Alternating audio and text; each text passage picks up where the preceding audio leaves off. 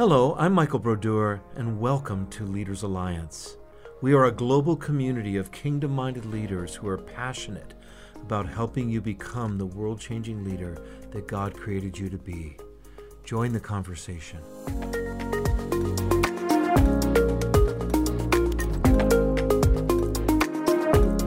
Well, greetings, everyone. It is so good to be back with you for the uh, Leaders Alliance podcast. And uh, we have a special guest today that I'm going to be introducing in just a few minutes. Uh, JT Mlinarcik. But uh, prior to that time, I just want to give a little bit of introduction about what we're doing here, what this is all about. My wife Diane is not joining me today because she's on a, a, trip to see a friend who's uh, has some recent surgery. But anyway, I want to talk a little bit about Leaders Alliance as we get rolling. Uh, Leaders Alliance is a global community of kingdom minded leaders coming together because we see the urgency of the moment. We believe that, you know, the church is supposed to be the primary influencer of culture, that we are to be the salt and the light that Jesus promised, that each one of us as individuals supposed to be a priest and king unto our God, influencing the different spheres of society. But unfortunately, the church has kind of lost its voice over the last 30, 40, 50 years. And so we believe that it's time for the church to up its leadership game. We believe that it's time for the leadership level of every single believer to rise so that we can be the influencers. And that's a product of understanding who we are in Christ, who Christ is in us, and understanding the authority that God has given us to actually be the influencers to carry this ministry of reconciliation to the rest of the world in a way that produces great outcome.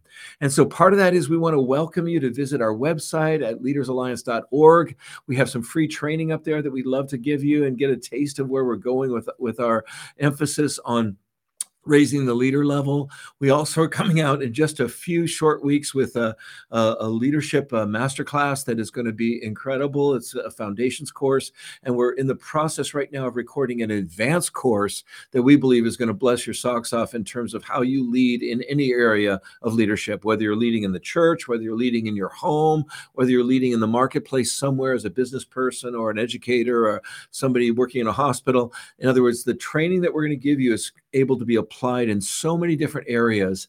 And we believe it's going to help you to become the leader that God's called you to be so you can actually participate and partner with Jesus to see your world transformed for Christ. So, anyway, it's super exciting. But as we get started today, again, as I mentioned, we have a, a good friend of mine coming on, JT Mlinarcik. JT is both a, a church minister, but also a marketplace leader. He's been in both worlds, and he's going to share his story in just a minute But what I want to say is he's also the catalyst leader for our marketplace catalyst group.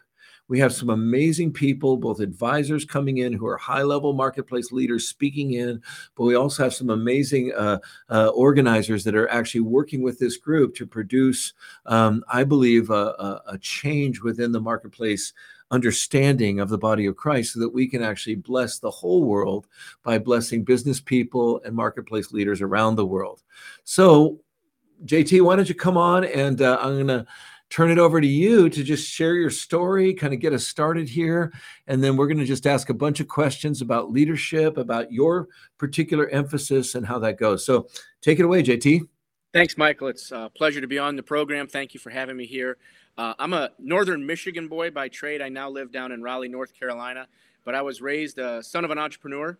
Uh, he was a psychologist, but also did consulting, and so I grew up, and then we, you know, built a bed and breakfast, and I was the original, you know, innkeeper, lawnmower, and cook. You know, when you small family business, you do a little bit of everything, and so I was tired of the Michigan winters, so I said I want to go down south to go to school. Actually, I said University of Hawaii, and they said no. So then I would went down South Carolina and my parents or my uh, said, you know, don't talk about religion and politics when you went down there. I was raised with faith, but not necessarily relating it to Bible, biblical morals without the Bible, right? And so I went down south uh, to college and worked on my testimony for a couple years, and then met Jesus, and that changed my life. But I was also discipled by someone that was not open to the charismatic move of God. So there was a whole probably epoch of my faith that I was with the Lord saved, but didn't realize that Jesus still showed up and operated in the way that we've seen him move, you know, with signs, wonders, and miracles. And that all changed in 2008 when I was introduced to Catch the Fire. Uh, and it revolutionized my life. At that time, I had been a, I had an MBA, a law degree. I primarily defended doctors in malpractice lawsuits and uh, had been a financial planner before then. And it revolutionized my life. It, it, introduced me to the Heavenly Father to a way that I didn't experience it before. And I remember, the, you know, the first person you're praying for, it's a bellyache, and that changes, and you're like, well, you could totally lie to me, right? But then, you know, it progresses to, you know, your first mission trip, and you're in Niger, Africa, and it, you know, it was me, a doctor that didn't believe in miracles, a Starbucks barista, and one pastor that believed. And, uh, you know, during that trip, 10 blind eyes or partially blind eyes were open.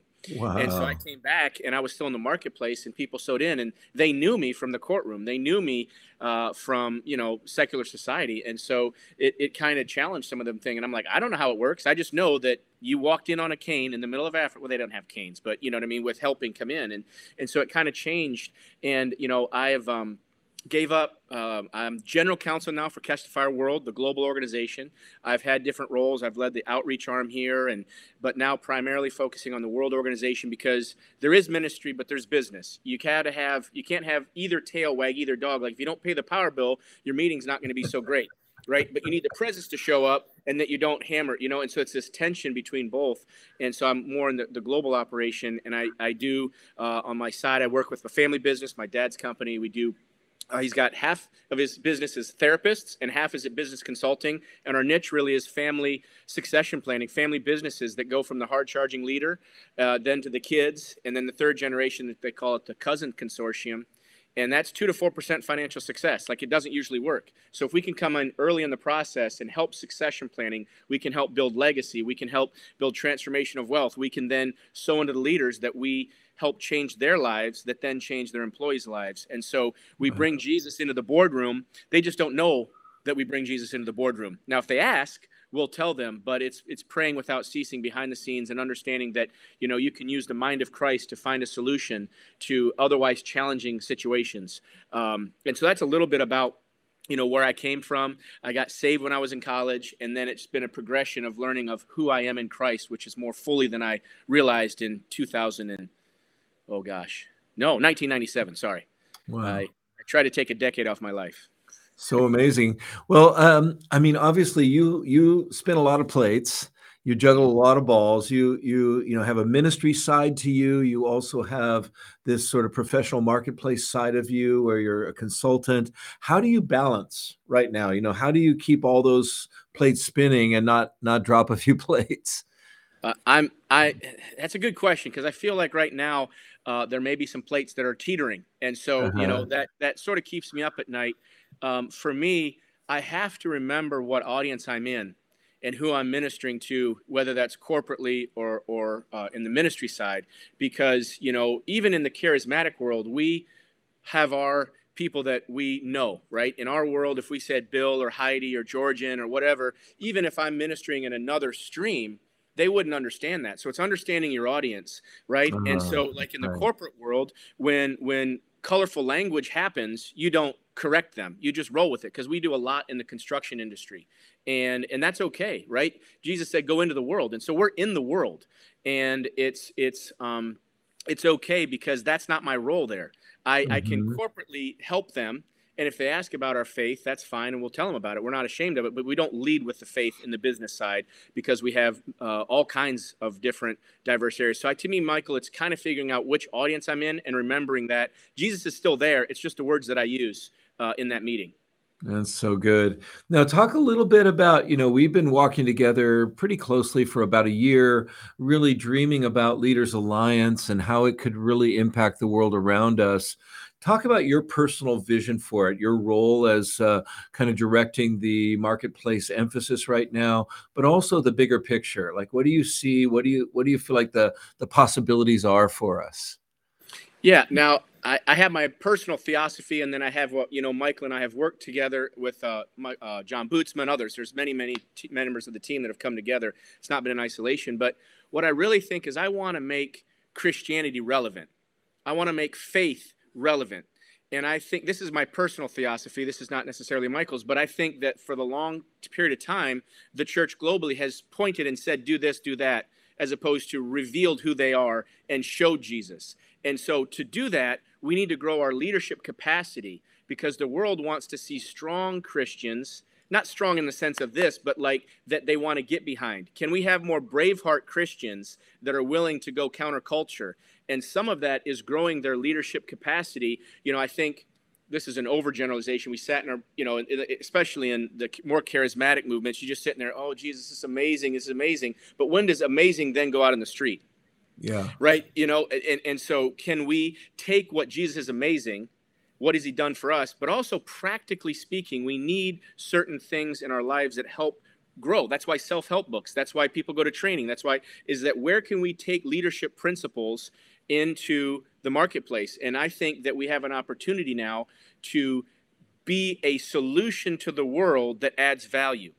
Right. Uh, when we were working with a prison ministry, uh, overtly Christian, in your face Christian, and they they would go in and they worked with um, really 22 year locked up guys life and, and, they went in and realized that it was a fatherlessness issue so they would come right. in wash the kids feet say don't walk in the way that i've walked give them new shoes they guaranteed a scholarship and what happened is recidivism went from 74 to 4 percent in wow. in two south carolina prisons and they closed them and turned them into call centers wow. so the government started asking i don't care if it's jesus it works Yes. So if we as believers can bring a solution, they'll be like, that's fine, bring your faith in. But I think to do that, we have to grow our leadership lid to have the capacity for the next wave. That's so, so good. You know, you used a, a, a word theosophy, which again, you know, obviously we're not referring to the theosophical society, but we're, we're, referring to the relationship between our theology and our philosophy of life, our philosophy of leadership. And both those things, see, I, I operate in the, the framework that all truth is God's truth. Mm-hmm. And so, if something is true in heaven, it's going to be true on earth, even if we don't ascribe biblical reference points to that truth.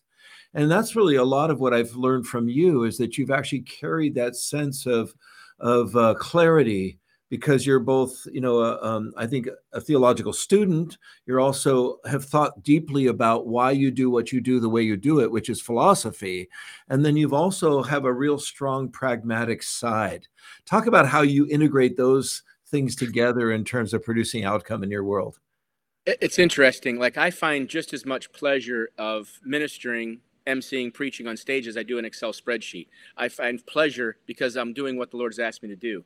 And so for me, um, some people think I have ADHD. I've never been tested, so it can't be confirmed nor denied. and so for me, it's it's been able to flip back and forth. And so, right. like, I'd be up on stage, you know, and I may be ministering or helping get a speaker out or whatever's going on, and then immediately walk off stage, and then you got to make a decision because of security situation, or we got to make a budget call, and it's, so it's it's it's staying in the presence but still being present. You can right. be in His presence but still present, and so it's been able to flip back and forth and you know like uh, in my world right now it's zoom to zoom to zoom so i may be you know shikabunguing or whatever and then that call hangs up and now i'm in the board reading of a hundred million dollar company and if i come in shikabungu right they're they're going to be like are you drunk or high right so it's learning to still be in the presence but it may not right. manifest in the same way and being right. able to live in both worlds and honoring both worlds they're they're right. they're both practical like like like jesus was around business people that helped fulfill his ministry they did right. things to bring money so that they could travel so he's exactly. not saying that the marketplace is not valid it's just learning to operate in both streams and understanding where you need to be going at that time and be able to make that that switch Right. Well, we all, you know, talk a, a, lot about the idea of integrating the supernatural and the super practical. Like we really want to, and, and I think probably your area of oversight is even more important for that because so much of the manifestation of the kingdom in the marketplace will not be uh, a, like a normal church service where we're raising our hands and singing and you know this, i mean the spirit of the prophet is subject to the prophet. That's what the bible says. And so even though you might feel the goose pimples of the presence of god on your body um, actually when you're in that boardroom situation you've got to you've got to relate through a whole different lens. So talk about that a little bit because obviously you're you're dealing with some high-powered people around the world. You know, we have our advisors, we have like Mike Frank and a few others, Garth Jesley and a few others that are speaking into what we're doing from having been at the highest ranks of of uh, marketplace leadership, but they're also passionate kingdom people. So, talk about your relationship in the marketplace, how it influences your ability to lead marketplace leaders. Well, you have to kind of understand your audience. Like, we have a lot of doctors that are friends that bring in the supernatural, but they still perform surgery. Right? right. It's not. I think. I think Paul Manwaring said mm-hmm. medicine is not a second-class healing. So you can yeah. pray for wisdom, you can pray for discernment in the operation, right? And so you know, sometimes when you pray, you get healed sometimes, or when you minister, right? It doesn't say praise, says right. minister. But, um, and so that's the same way in the boardroom. And I, I think, Michael, I shared this story. We had a very successful construction company, and the dad is your classic CEO, hard charging. Um, when he gets upset, you know it, and it's worked for 40 years. Yeah. Yelling has worked, right? And he's become, I don't know if he's a billionaire, but he, he's doing okay. Taking over the company are five daughters. Three of them are, are lawyers Oh wow. So so and and their org chart is typical entrepreneur. It's just all over the place. And so we were in one of these planning meetings, and it got a bit family heated. Families argue, right? And at one point, I can't say it online, but let's just say it was a very aggressive uh, comment from one sister to the other, and um, and you could see it in the dad's eyes, like this is never going to work. Wow. So we took a break, and uh, my dad and I were on the call, uh, and he just was praying. We later debriefed, and he's like how are we going to do this? And he prayed, and the Lord gave him, and he said, appreciation. So he came mm-hmm. back into this non-faith based family. Um, and I think they're agnostic. Doesn't matter. They're not. They're not faith based. And um, and so he said, you know, that got a little heated. Let's change things around a little bit. What we want to do is all six of you go around the room, and every person is going to tell the other one what they appreciate about them. Wow. By the end of that call or that Zoom, everyone was teary eyed, including probably the consultants. And the dad saw that there was hope for the future. So Jesus was in the boardroom. They just didn't know Jesus was in the boardroom because he gave us the solution of how to shift that meeting and probably save successful generations of that company because the dad saw it that there is hope. Wow. That's such an amazing story. Um, let's drill down into this idea of succession a little bit more because um, obviously you're dealing with it in a secular quote, quote unquote business world. But I think it's also a big issue in the church world. You know, we yes. have a lot of movement leaders who are growing older right now. Um, you know, obviously the the main leaders of Church Catch the Fire, uh, John and Carol Arnott, are you know John's in his 80s now, and yet he's also been wise enough to begin that succession process well before he needs it. In other words, while he still has a few years to be able to shepherd the process through that new leader, which is Duncan and Kate Smith. Um, talk about how you see succession working, where you see it challenged and not working as well. You know, what are you learning from both sides of the equation, the church side and the marketplace side? That's fascinating. And this isn't meant to be a plug, but we're actually being asked now by certain Christian organizations to say, what you do in your $100 million companies, can you come and help us here? So, yeah. because we're seeing that, you know, um, if you look at the classic, not non, more than non-denominational ministries that were built around a charismatic or energetic male or female, right? And then it grows, and then at some point they don't raise up a successor, and God is a generational God, right? Abraham, Isaac, you know, and he, he is that, and so it's looking at it. If you think of what CFAN did with Daniel Kolenda, and you know, mm. if two years, every time they're on stage, this is my successor, this is my successor, and there are yeah. very few that have successfully done it well. And um, well, I let's think, slow down there for just a minute because we can't assume that everybody knows what CFAN is. It's Christ for All Nations, and the main director of that initially was uh, Reinhard Bonnke, incredible, probably even above uh, uh, Billy Graham. Probably spoke to the most people on the face of the earth, with literally hundreds of thousands of people in gatherings in uh, in millions. Africa. Yeah, millions. And so, talk a little bit about you know just a little bit more detail, so that if you're not familiar, yeah. people Thank can get you. it. So yeah. Reinhard Bonnke was this German that just absolutely loved the Lord and went to Africa and started having these major crusades and we're talking i've got pictures over in, in, in, one of our nonprofits that like 1.2 2 million people. And the last i heard it was something like 72 to 77 million decisions for christ. And um, they have shifted and they came to the United States to start doing some stuff here in the United States. Uh, this has been a few years back. And this is an amazing story. Daniel Kolenda, who is just a firebrand evangelist, you see some pictures in the history that I think he started like in the mailroom. You see a picture yeah. in the mailroom. He's this young guy. And so he was there and just, I, I don't know all of the story. I know that he went to the Brownsville school with, um, um, Steve Hill and those guys, Hill, yeah. down in Brownsville, Florida. Right. And um, that was uh, cool. Michael Koulianos. They were in the same class. Who's Michael Koulianos? Okay. Yeah, they were in the same class. And and so it just happened that it, he started, and you could see the the. I went to the crusade here in the states, and it was amazing. They did your classic crusade, like if you need to meet Jesus, you meet Jesus, and then they go out and some of them may not that, that may be the first time rededication and then they baptized the entire rest of the stadium in the holy spirit wow which was wild wow. And different but they were bringing a counterculture and so what they did is over a period of time you know reinhard knew that his season on this earth was going to come to an end and they looked at it as a way in advance in the mm-hmm. secular world michael back in the day general motors uh, would require that the dealers the owners would look to find their successor by the time they're age 55, even wow. though they may work for the next decade. Wow. So when you talk about in most major companies, Bank America, all those, they'll find three potentials that they'll mentor for five years and see who comes up. So I think we in the Christian world need to work on our business, not just in our business. And so being mm. wise, because I think it's an overlay, you need to have both the it's reverse on here so i'm trying to figure out which way to go. It's it's you need to you know you need to have the anointing the call of god but you also have to have the skills. And what i've seen we use some personality profiles and so you see a lot of apostolic leaders that form the foundation. And then they go into mm-hmm. maintenance and they tip down more into pastoral care.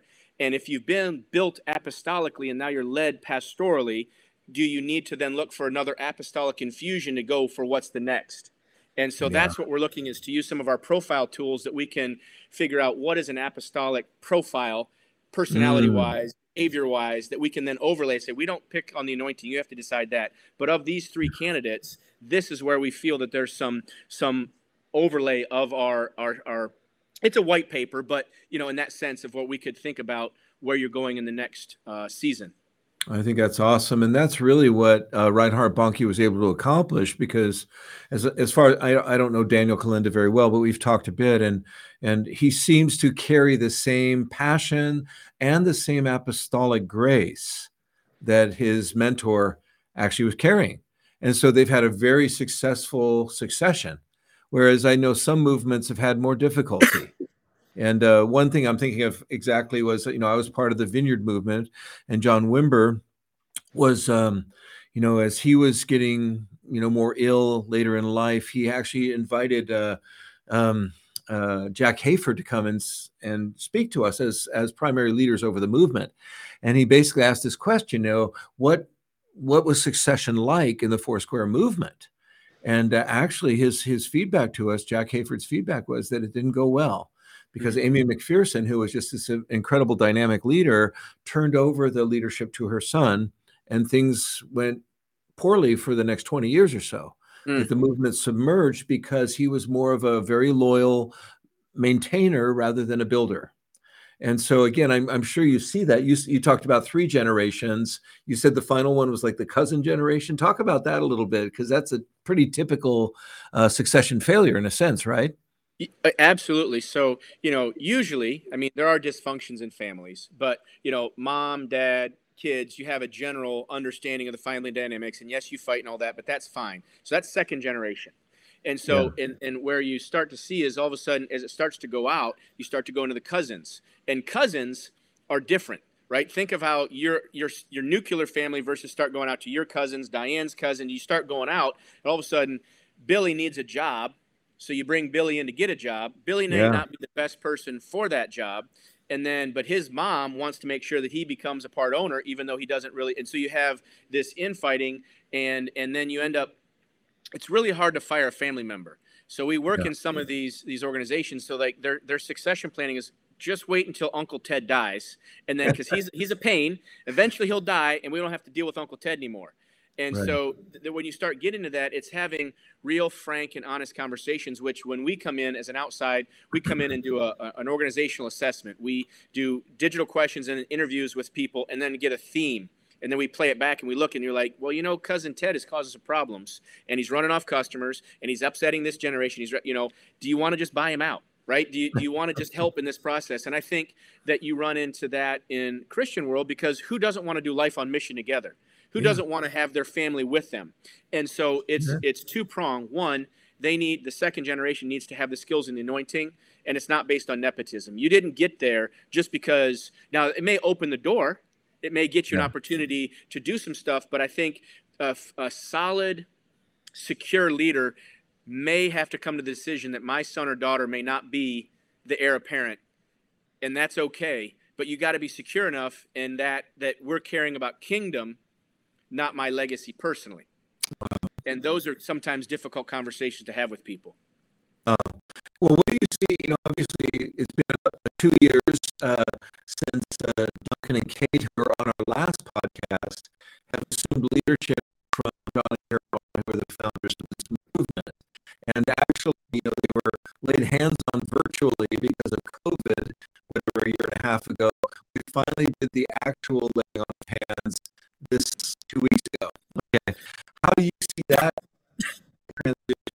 And, uh, you know, in the light of what you've learned about succession uh, processes? Well, this succession planning, you know, it's it's semi it's not private, but so Duncan was he's a police officer. He comes from a family of farmers in England, and they were kind of burnt out. He had done some stadium stuff and was burnt out, and then came to Toronto for a blessing. And the Lord said to John, John, that's your first executive director, that tall Englishman that I told you. But John didn't say that to this person he just met. He hired him as the bookstore manager. and so so Duncan, within a very short period of time, was the first executive director of Catch Fire Toronto, and that would have been in the heyday uh, of the Toronto blessing that was going on there, where millions of people were visiting. And so for three years, Duncan had to de- deny his call because he's a, he's a really a preacher. He's an evangelist. Um, he's a business smart, savvy guy. So for three years, John mentored him in what it meant to run the business side of things. He had a staff. Gosh, I can't remember how big it was, but eight million dollar budget, 270 staff, something like that. Maybe not that big. And so then you know, Duncan was in, now I'm in Raleigh, and this was in Toronto, and he was coming back from Bangladesh in 2004, and the Lord said, I want you to start a church here. And he's like, I'm, I'm the number two to John. It's, it's happening up there. Why do you make me a church down here? Right? So he's faithful to that call. And out of that birthed the worldwide, what's now Catch the Fire worldwide. At that point, it was Toronto Airport Christian Fellowship, and the traveling ministry was Catch the Fire. But that in 08 was the first time we had a Catch the Fire church, which then rebranded that, and then we went through integration with Partners in Harvest and all of that. So it's not like one day Duncan became the president. Yes. Duncan has been walking and being mentored by John for 16, 17 years, walking side wow. by side. Because wow. John had a couple of sons, in, not yeah. in the spiritual sense, right? That they've walked. And, and as he was processing and praying with the Lord and talking with Carol, it wasn't overnight. They've walked a journey. They used to drive together every day to work because they live close when they're in Toronto. So they've they've they've seen and they see the character of the man er, and, and the woman, you know, and Kate. And so it wasn't overnight. It's been a season and a journey. And they didn't. I don't think he knew back in whatever that was that he would eventually rebrand the whole worldwide movement and be this the you know the world leaders. And and we're seeing that you know what would have worked previously may not work in the future. And so you need to have a fresh eye, but still have that passion, that apostolic thrust.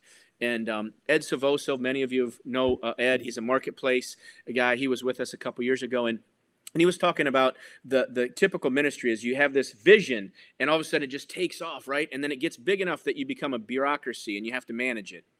And yeah. he was saying what you need to have, and this may be me misquoting him, but have a vision that's bigger than your provision, so you're always believing in God that you don't just sustain a bureaucracy, but you're always believing for the next. And it's not to build your empire, it's to change lives through the kingdom. And so if you just start to go maintenance, you're like, eh, but when you have that level of risk and faith, God's like, okay, I can work with that. And so I think that's where we have the vision for what's next. And that's what wow. I think Duncan and Kate have had, but it's not been overnight. It's been 16, 17, 18 years of relationship and being mentored and loved by John. And That's a great Take perspective. Care. And, you know, I actually had the privilege of being in some of those uh, intimate planning meetings when the succession process was being discussed. And just to be able to see it from the inside out and to see what great leaders uh, John and Carol are in terms of their inner security, their sense of uh, being kingdom minded at a true sense and being able to then you know empower that next generation was just so wonderful.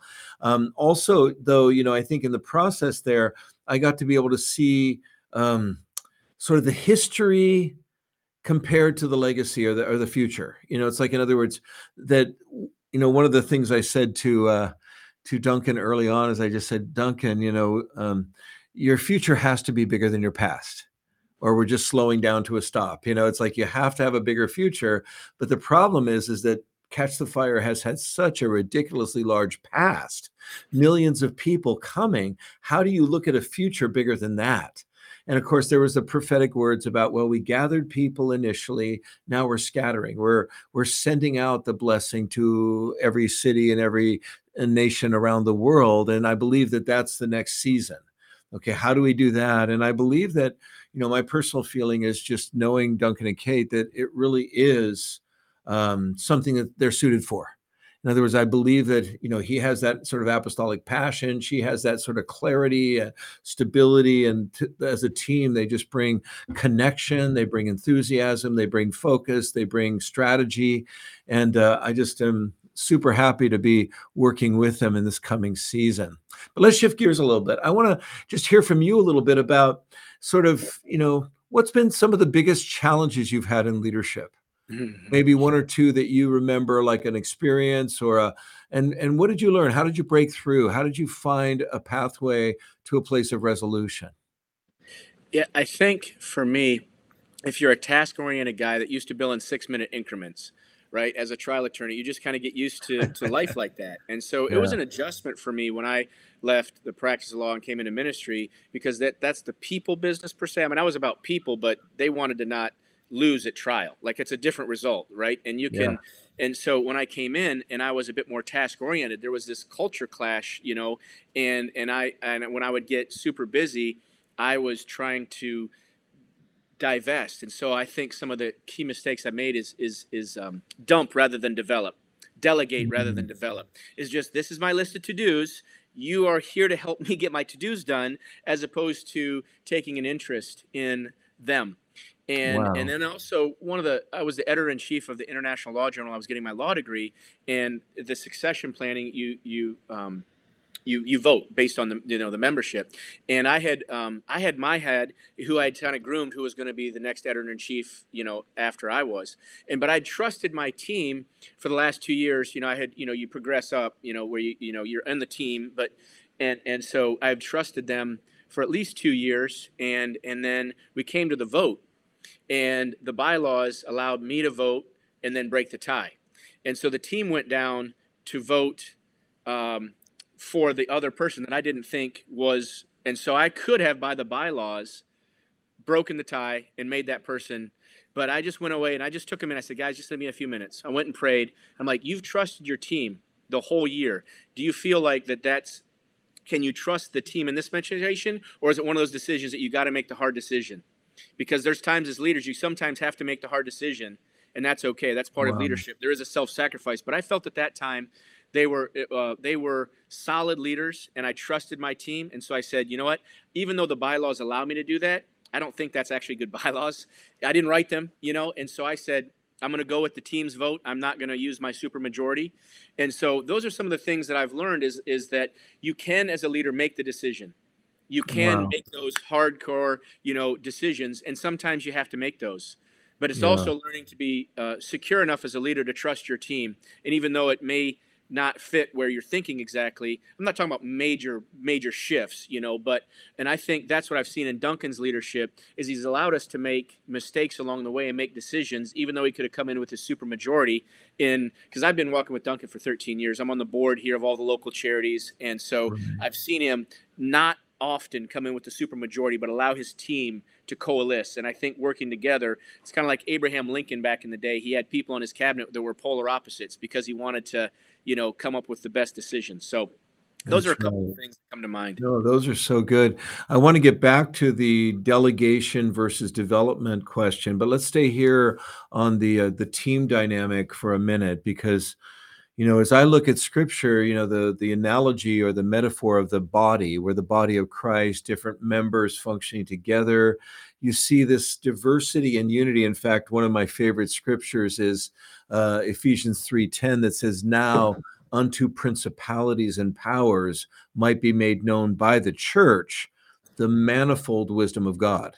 The multifaceted or the word actually means multicolored so you get all these various giftings in the same room on the same team, sharing a common vision, but bringing a different vantage point to that.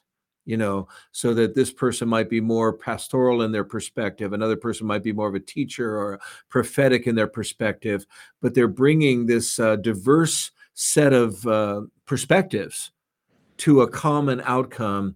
Talk about diversity and unity together. What what have you learned about that? You know, as you take this kind of team idea a little bit further.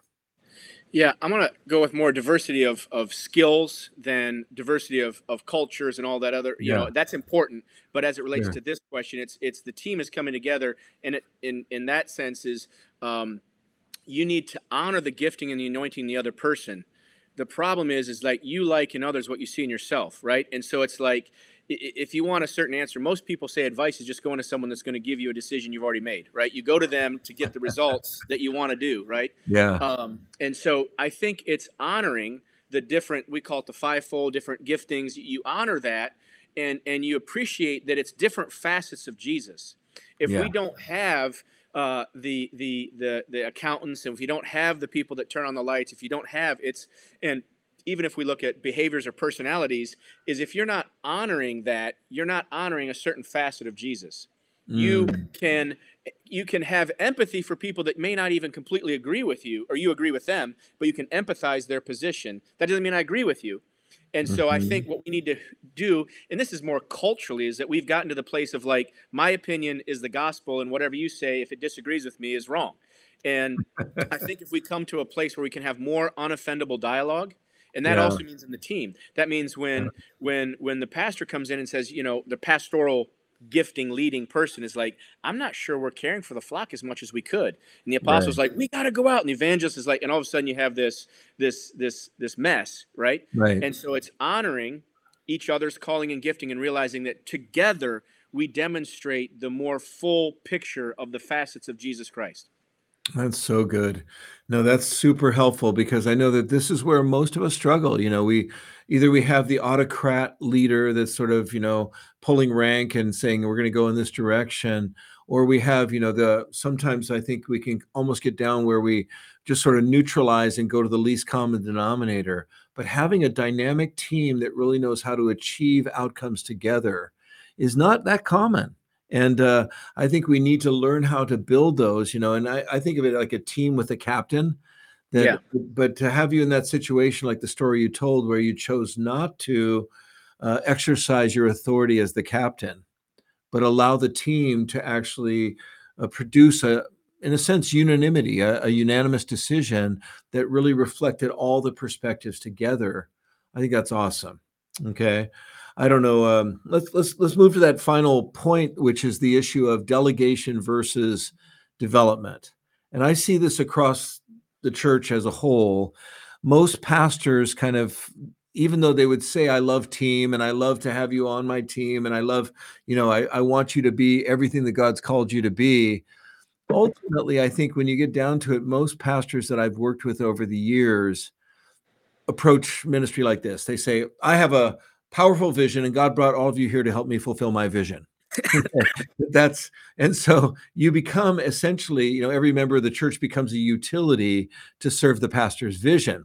Now, that's one side of the equation, but the other side of it is is that every individual has a destiny. Every individual has an important purpose.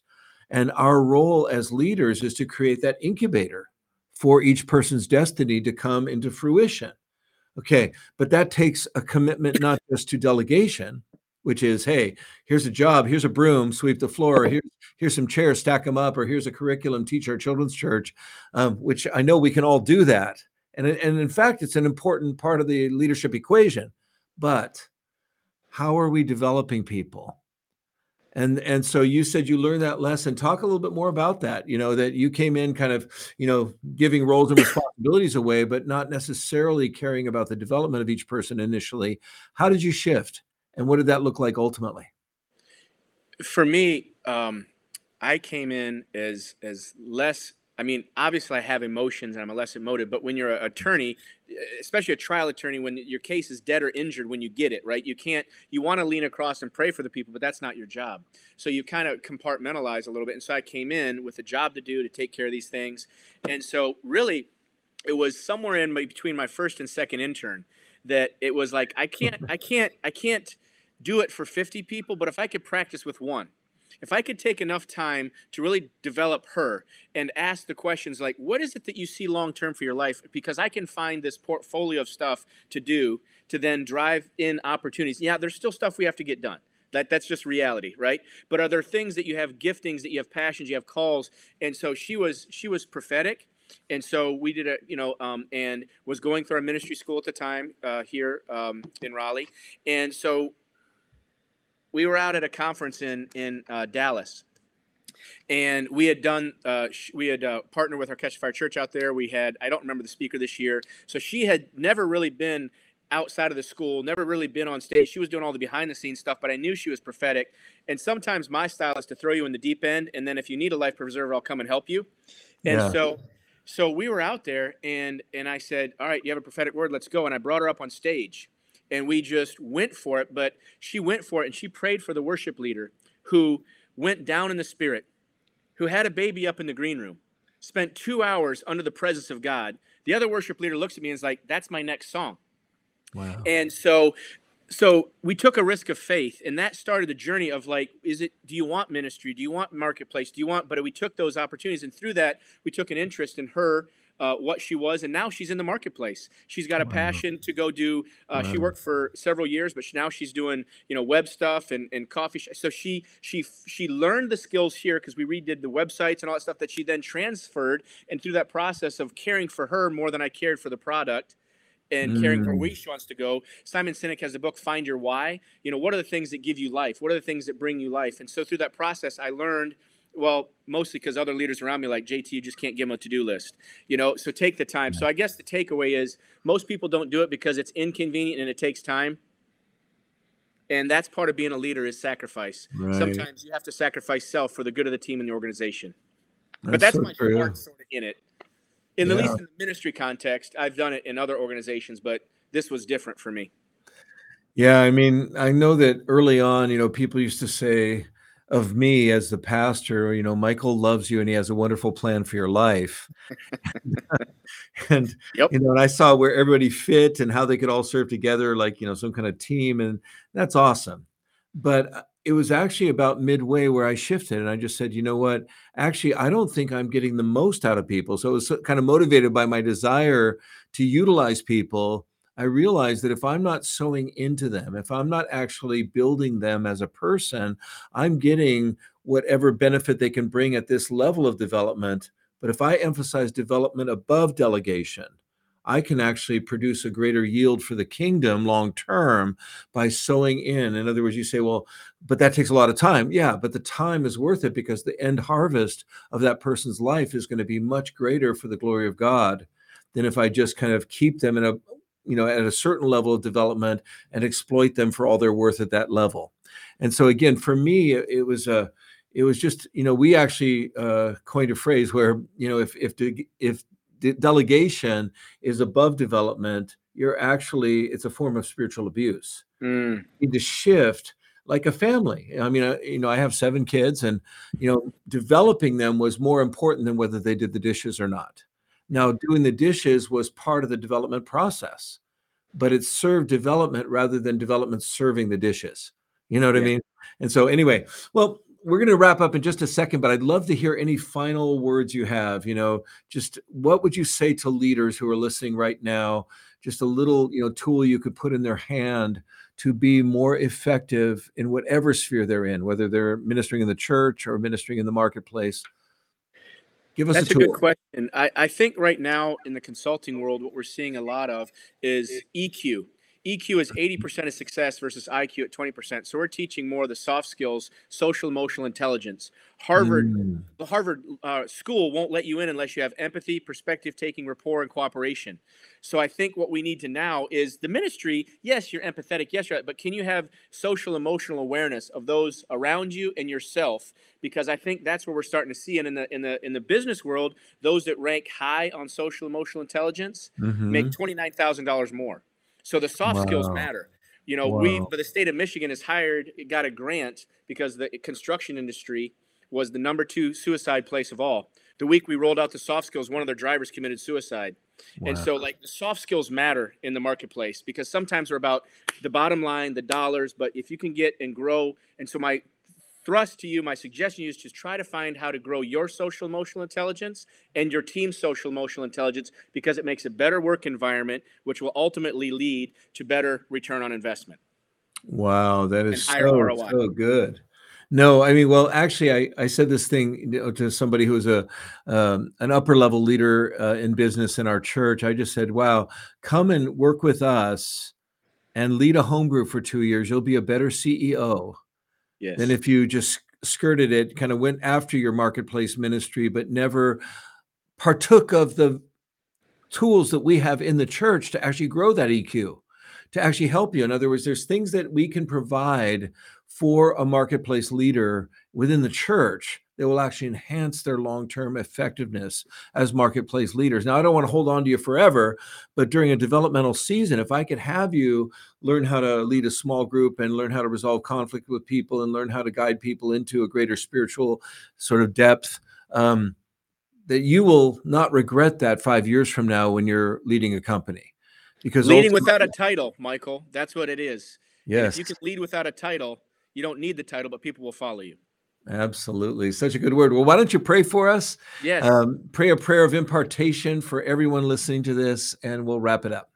Father, we just thank you so much for this group of uh, fiery leaders, Lord, uh, whether that's in the marketplace or in the ministry, Lord. We just pray, like right now, that you just crash on in on them and that you give them heavenly blueprints for their next decisions, for their next call, Lord. That you give them wisdom on how we're going to continue to advance the kingdom of God for your glory, not our glory, Lord. Will you give them more and more revelations of how the next season looks as we start to transition from the pandemic, that we start to transition into what's next, Lord? Will you give us wisdom on marketplace solutions and ministry solutions that we can go to a hurting world right now with solutions and value, Lord? Will you download those supernatural blueprints to us right now and give us wisdom on how to implement them in Jesus' mighty name? Amen. Amen. Well, that's so good. What a rich, rich session. And I hope to have you on in the future to add more to what you just said. But um, honestly, I, for everybody listening, I want to invite you to join leadersalliance.org. You know, and uh, you can go on our site. There's some free training that's there, but also consider becoming a member. And, and if you're a marketplace person, actually, JT is going to be one of your coaches, one of the main people guiding you into your development. And so, you know, I'm super thankful for you coming on this uh, this uh, podcast. Thank you so much, and uh, may God bless all of you who are listening to this into the future. Amen. Thanks, Michael. Thanks, everyone.